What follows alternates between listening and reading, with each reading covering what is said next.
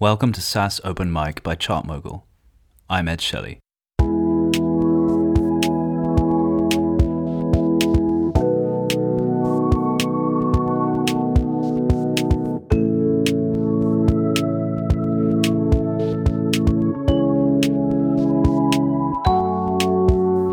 Hey, guess what?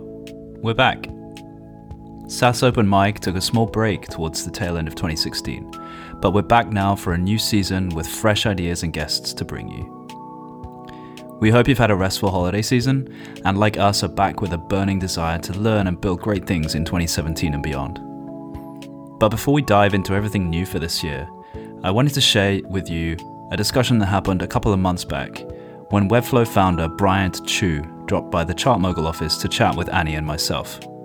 Webflow is a fascinating product in the SaaS space, not only because they're revolutionizing the toolset for designing and building websites, but also because it's commonly associated to a trend in the SaaS industry towards consolidation of software. I wanted to probe a bit more on this topic and also understand Bryant's approach to building, marketing, and selling a product that targets multiple user personas. So, without further ado, here's Annie and myself talking to Bryant Chou of Webflow.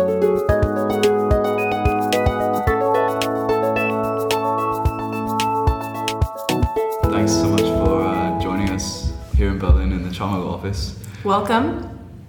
Thank you. It's a pleasure to be here. Uh, I'm excited. Uh, is it? It's not your first time in Berlin, though. You've been you've been a few Uh, times, right? It's not my first time. I was here as a kid. It was very different. Um, also remember it being very dark and gloomy. And then, uh, so yeah, this this marks the third time I'm I'm in Berlin. So Mm. my California bones are definitely uh, not used to the chilly humidity. Yeah. You know, there, there's like a point after the summer when, like, it's like somebody just like flicks a switch, and then you get to this like gray, cold, wet uh, weather that pretty much lasts throughout the winter. Yeah, it came all at once. Yeah. I definitely experienced that last weekend when I woke up and the window was open and I was like shivering. So definitely that switch has been flipped. Yeah. Cool. So I, I would love to uh, talk about, uh, I guess, your background a little bit and how, how you got into what you're doing now, which is Webflow. Yeah. Um, maybe we should just explain first what. Can you explain what Webflow is? For sure.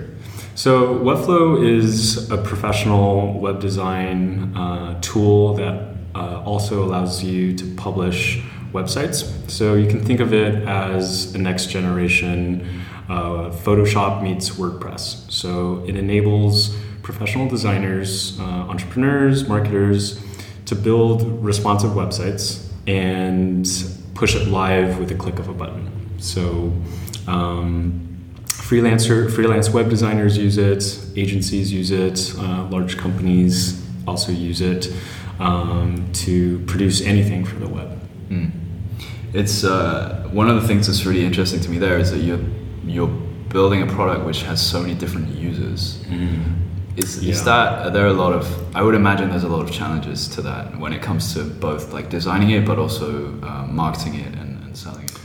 yeah absolutely spot on so when we started webflow we were mainly solving the use case for ourselves right so in y combinator they always say make something people want well we were really motivated by making something that we ourselves want, like something, a tool that existed that um, mirrored or put together design and development in the same interface.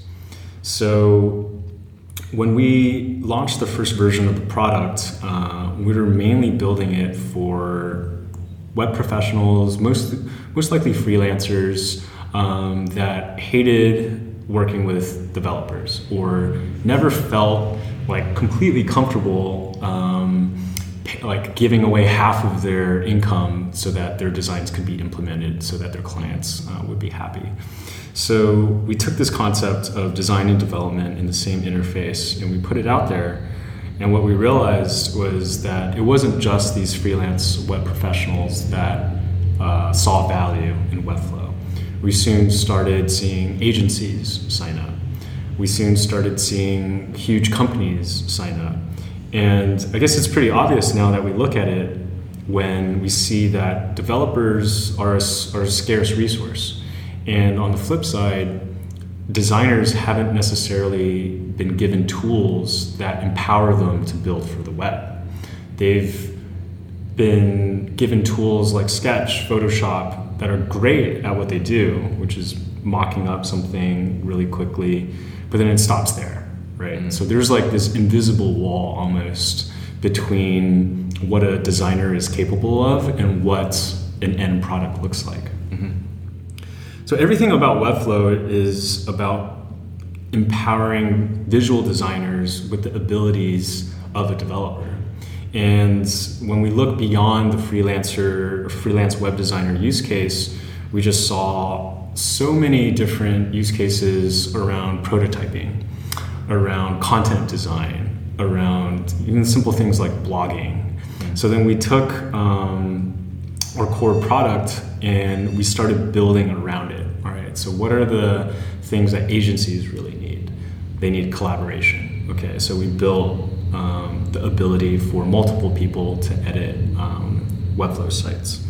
And then we took a look at uh, the prototyping use case. It was like, okay, cool. There's a lot of enterprises that are, or large companies that are using Webflow to mock up um, their next product, dashboard, whatever it is.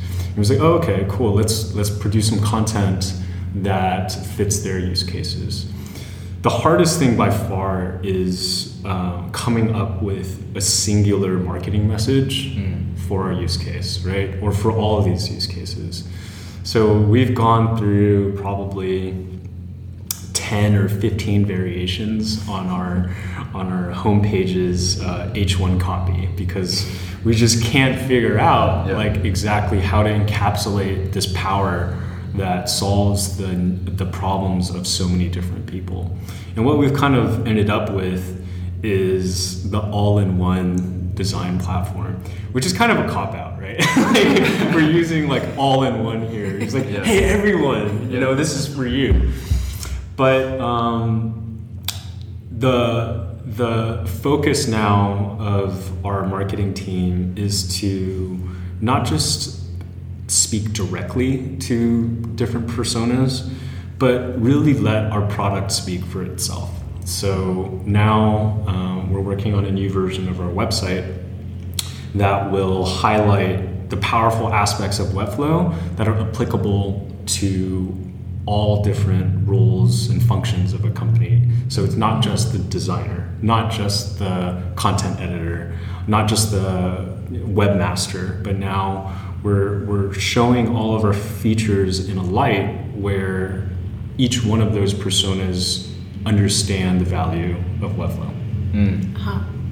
Yeah, I, I feel like people are becoming a little bit exhausted with the like sheer like volume of tools available for people to get their get their work done, whether it's in uh, marketing or design or, or even development. And um, this notion of kind of a rise of all-in-one, like end-to-end uh, SaaS products, or the, the, consolidation of SaaS, as some people refer to it. Mm-hmm. Um, is this something that did you guys go into Webflow with an awareness for this, or what was it really just kind of you wanted to build something for yourselves, and therefore you, you built what made sense at that time? Yeah, so I would say Webflow's consolidation angle was actually a byproduct of the consolidation that we tried to put in place between design and development as like as like disciplines. Mm. So you know there's definitely a consolidation in SaaS that's going on, but where we saw the biggest opportunity was with this invisible wall that I talked about between design and development where literally designers that didn't know how to code would be stopped dead in their tracks. So we built this product that enabled them to do both. And I think as a byproduct, Webflow is this consolidation of a prototyping tool in addition to a web publishing tool, right? So we've taken like what is we've taken a look at the problems of the everyday designer and we're like, okay, designers are designing in a box inside Sketch and Photoshop. Well, unfortunately, when you're designing on the web, the web is this incredibly fluid interface. This web is an incredibly dynamic medium, and there's so many different aspects of the web that are not able to be captured inside of a Sketch or Photoshop PSD, right? Mm. So the consolidation that we've done is we've taken the aspects or the problems that designers have and taken a look at the broader problems that they or or the broader uh, obstacles that they're that they encounter today, which is like they're not able to push something to production. They're always reliant on a developer. So I think from that angle, like Webflow has kind of fallen into this consolidation of SaaS discussion because what Webflow really is is it's a design tool and it's this hosting platform, right? Mm-hmm. So we've built a product that kind of solves these problems that you talked about, uh, and along the way, we've seen that we've incorporated so many different features that makes it look like Webflow has, has consolidated all these products into one, when in fact, we've just taken the angle of solving the most important problems for mm. our customers. Yeah, and I guess it just so happens that the problem you're solving, uh, or the solution, incorporates all of those things, right? It incorporates the hosting, the CMS, and, and everything else. Yep. And if you focus on it from a from a kind of jobs to be done or like problem oriented approach, um, it doesn't matter what what kind of lies underneath that. If you're solving that core problem, then then you, you're building a product that people want. Exactly, exactly. Like for example, um, there's a company called uh, Rush Order Tees, and it's a t-shirt company, and they have like hundreds of t-shirts on their website. Mm. And before Webflow, it was like this homegrown solution where they had a team of developers, they had a team of designers, and they had a team of team of like ops engineers to make sure the website was up. We've taken those three disciplines for this one company and we've like given them one product to mm-hmm. use that does all three. So for example, designers will design pages on their website. Engineers will supplement it with custom code, which you can add in Webflow. And then they'll also host it with us, which means that like these three disparate functions have now consolidated into around one product that makes their process a lot more seamless. So I think they're running something like a $30 million a year business on, on a Webflow site, which is incredible to me. Yeah. Yeah, the t-shirt industry always surprises me with its uh, yeah. crazy volume. Yeah, yeah. Was it um, was it always obvious to you that it should be a subscription, uh, like software as a service product? Yeah, that's a great question because um, I would say a big aspect or the number one pushback that we get from professional designers is like, oh, uh, I'm not going to use it because it's a SaaS product. It's hosted. I want to be able to download it yeah. and I want to be able to like own it. I want to be able to work offline, etc. Uh, so there's several different aspects of being a SaaS product that is actually a lot more beneficial for our end customers. So the first aspect is you're creating for the web, right? So the fact that our tool is built inside of the browser means that you have a direct relationship and a direct connection to the medium that you're designing for, which is the web browser. Mm-hmm. So when you're d- using Webflow, what you're actually doing is that you're visually developing, right? So all the things that you are uh, dragging onto the canvas and all the style uh, attributes that we give you, you're actually writing HTML and CSS. And in order for that HTML and CSS to be represented, um, it needs to be in a browser's context. Mm-hmm. So, from a pure product standpoint, Webflow being uh, hosted in the cloud and you're using Webflow in the cloud, like that is part of the product. Like you're using Webflow and it's part of the browser, and the benefits that it affords you makes sure that the end product that you're building in Webflow is is built for the web. So more from a, like a business angle, Um, so Webflow is a product that has you know a lot of engineers working every single day on brand new features, and we're pushing out subtle performance improvements, uh, large features, small features on a weekly basis. So in order for us to push the platform to the next level, um, we feel like the monthly subscription or annual prepaid model uh, fits the way we want to build the product. Um, for example, I I worked uh, early on in my software engineering days. I worked at an American company called Intuit that made uh, QuickBooks. Yeah. Right, so it took this um, accounting system that was incredibly archaic and it made it simple and it was a it was an annual product where changes were introduced at most like or at, at the very least 300 ish days away from each other so you had to buy the next version of quickbooks if you wanted the latest and greatest features but unfortunately like tax codes change more often than a year so customers were saddled with this manual process of after the after them filing their taxes, for example, or, or completing their books, they had to go in and make ma- micro adjustments because the software wasn't up to date. Yeah. And that's even more uh, of an issue when you're building for the web. Like web standards are changing all the time. Browsers, browser updates are changing the way web pages are laid out all the time. So Webflow actually takes the hard work of making sure your website works not just on all these mobile devices, tablets, and laptops, but also making it sure it works the best on all the browsers that are out there.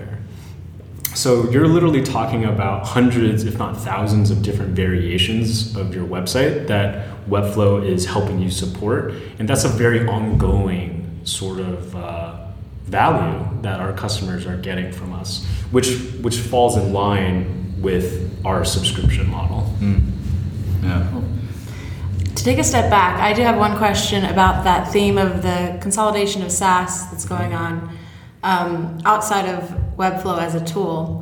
Because in my due diligence for this conversation, I did check your Twitter feed, um, and I saw a recent tweet that intrigued me. Um, you Oh, no. said, you said, uh, consolidation is the new capitalism. um, and it ended with long live the American dream. So I just love to get your perspective Oh, on boy. this this larger uh. Absolutely. Um, so this is definitely not specific to SaaS. So I want to preface everything that I say with that. Cool.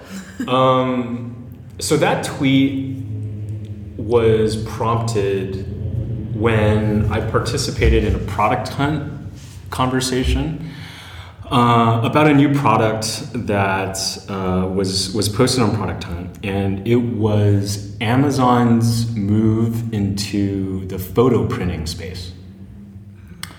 And Which was recent, right? which was very recent. I think it was like a couple weeks ago, Yeah. and you know, I, I, I left a comment on Product Hunt, and it was it was somewhere al- along the lines of big companies are getting bigger and they're encroaching on startups' ability to break through the bu- bubble and create a meaningful impact on society because so many startups are getting created left and right and even if one has some sort of value or some sort of breakthrough they immediately get swallowed up by a large tech company and this is so threatening to capitalism in several different ways. So, the first way is large companies buying up small companies means that these small companies never get to a point of even challenging a Google or Amazon, right? Say they come up with a breakthrough technology and the, the vast majority of the value that these companies get are creating um, are now being siloed inside of large companies. So this creates problems because it makes it a lot harder for other companies to develop similar technologies if they're getting the backing of large companies. But also consumers are also hurting because I'm not able to invest in this startup's eventual IPO, which means that the vast majority of the value that this startup is creating does not get passed to the American public or the international finance community, right? And like this concept of like companies getting created and then they go public is has has had so many dramatic effects on the broader economy, right? So the public being able to invest in these companies, these companies getting the investment that they need to go to the next level, that's just kind of what fuels American capitalism. So then when we see this trend, especially in the past eight years, of large tech companies buying up startups, it's it's making it that much more difficult for the trickle down effect to happen, uh-huh. right? So it's like large sources of wealth gobbling up new innovations, which prevents new startups uh, from competing, which also prevents the broader public from getting the benefits of, the, of, of said innovations. Wealth distribution. Yeah, yeah. exactly. Yeah. Mm. So that's kind of what I meant in the tweet. Interesting. Um, wow. which is like not SaaS related at all, but it was it was mainly uh, derived from me just observing companies like Google buying A- API.ai mm-hmm. and like Amazon releasing uh, uh, products and features that drastically undercut the the other startups that are out there that are doing the same thing, mm-hmm. like Amazon doing deliveries, which is hurting companies like DoorDash. Is this competitive uh, angle? So just like uh, the, te- the, the stronger get stronger and the weak getting continually yeah. um, more difficult to to sustain. Mm. Yeah. There's another part of that I think which uh, it's it seems fairly commonplace uh, today in, in, Germany at least and other parts of Europe. We have a lot of like large uh, businesses, perhaps not even technical uh, technology businesses, but uh, you know media, huge uh, media conglomerates and things, creating their own incubators or starting their own kind of um, incubation programs where they kind of bring in young innovation and, and they, I guess they see it as a way into that space. But I think that also contributes to the same effect actually in that um, it's very easy for those guys to, to throw money at like small mm-hmm. um, kind of innovative startups and, and with the view of you know potentially absorbing them further down the line it's it's difficult to know how you uh, compete with that at all, or or at least kind of mitigate some of the like, symptoms of that? Yeah, and that's a question that our CEO Nick um, just raised. He wrote a piece about the SaaS gold rush, and everyone's wondering: is the gold rush over, and can anyone still strike it rich anymore? Um, and something he, uh, the point he raises is that there's st- still plenty of opportunity in SaaS to innovate and new markets to kind of tap into. But the question really is is who's going to own those markets and that opportunity? Is it going to be startups that are getting seed funded today, or is it going to be the legacy SaaS and incumbents that are already big and already dominate markets who have these global marketing teams and the development teams to mm-hmm. to move faster and take yep. take over. Yeah. So yeah, I guess it's just a question yeah. that kind of that's definitely goes back to the consolidation of SaaS mm-hmm. discussion, right? Because with like these large behemoths like Salesforce um, picking up companies left and right, it's uh, it's going to be interesting what happens in the next two years, maybe, to see like if these large tech companies go on an acquisition spree, especially as valuations of companies start to taper off. Mm-hmm. Because we're no longer in 2013 where like you're seeing like crazy multiples on companies, even with very, very little revenue, mm-hmm. um, get picked up for like 300, 400 billion dollars. Mm-hmm. So um, it'll it'll definitely be interesting to see how these companies transition into into the next age, and specifically for Webflow, I I actually don't really think about any of that at all because our singular focus at the company is creating value for our customers mm-hmm. and um, we don't think about you know we never ever even have a discussion about acquisition or like an exit or anything because the only thing that we, the founders, and all of our employees are focused on is creating the best possible product and changing and empowering the way designers work.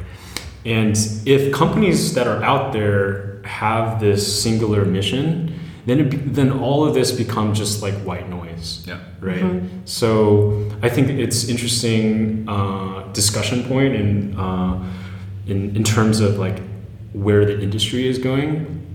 But I think for all the SaaS founders that are out there, I think if you're focusing on your your one point of differentiation and your one unit of value that you're creating for your customers, then it's very, very easy to just ignore all the other discussions that are happening and just focus on what you're doing. And that typically has the best uh, ROI. yeah, yeah I, I, think that applies in a lot of uh, parts of, of not only SaaS but other businesses. It, it, sometimes, a lot of the time, just makes sense to, to get your head down and, and especially in, in a, like a recurring revenue based business where you, your focus needs to be on ongoing value for your for your customers. Yeah. Mm-hmm. Uh, if you're not delivering that, you're you're not going to succeed in the first place. So, yep.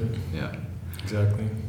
Cool. Brian, it's been really cool to uh, to chat to you. Where where can people find uh, more out about Webflow, or perhaps if you're hiring, uh, feel free to yeah to uh, promote that.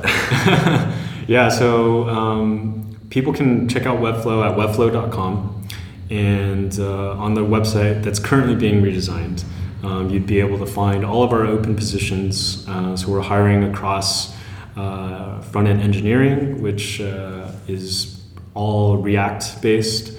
Uh, we're hiring generalists, so for those that uh, like to use Node.js, Mongo, um, and we're also hiring uh, designers as well as product managers. So kind of all across the board. So if if there are people out there that are interested in our mission of empowering designers to create for the web, uh, definitely reach out and uh, happy to discuss uh, further with you. Yeah. Cool. I have one more tiny question. Yep. Do you design the Webflow site in Webflow? Yes, absolutely. not not just our marketing site, but so many other of our properties are built and designed in Webflow. So all of our landing pages. Um, if you go to webflow.com/templates, which is our template marketplace, one designer designed, built, and launched that entire template marketplace with our CMS all in Webflow in a matter of a few weeks. So that kind of just shows uh, the sort of level of power that uh, we can give uh, designers out there. Cool. Amazing. Super yeah. cool. Thanks so much. It's been great to chat. Awesome. Thanks for having me. Cheers. Don't forget, you can subscribe to SaaS Open Mic on iTunes, SoundCloud, or using the podcast app you normally use every day. And you can also find more from ChartMogul at blog.chartmogul.com, including SaaS resources, free downloads, and reading on your favorite topics. See you next time.